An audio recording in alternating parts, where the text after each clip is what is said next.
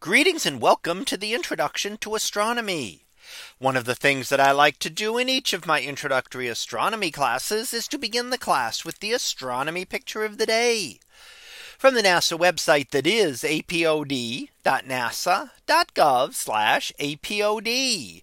And today's picture for August 2nd of 2023. Well, it is titled M82 galaxy with a super galactic wind. So what do we see here?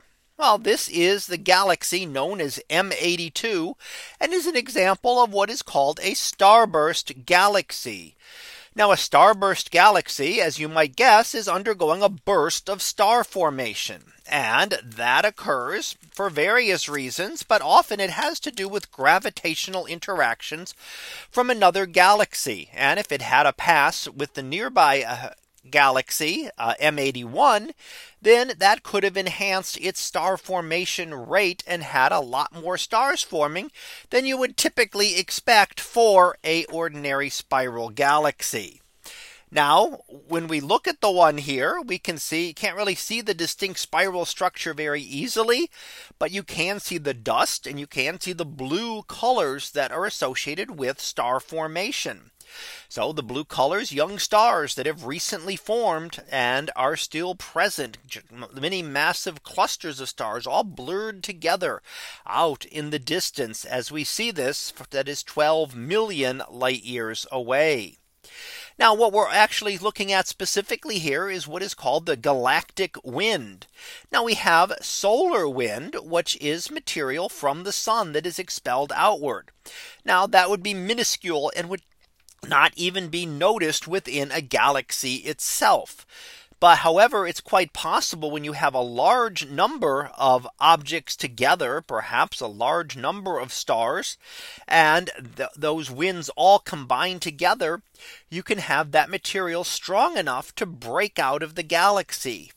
Now you'll note that it breaks out perpendicular to the disk of the galaxy. That's where there's the least amount of material and the wind would have the least resistance. So it would be very hard to push it through the plane of the galaxy uh, here as we see here uh, that would be difficult because there's a lot more material a lot of gas a lot of dust that would inhibit the flow of these winds However, when you go perpendicular to the galaxy, there's much less of that material and it's a lot easier for the winds to break out into into the into space. So that's one of the things that we look at in our image here.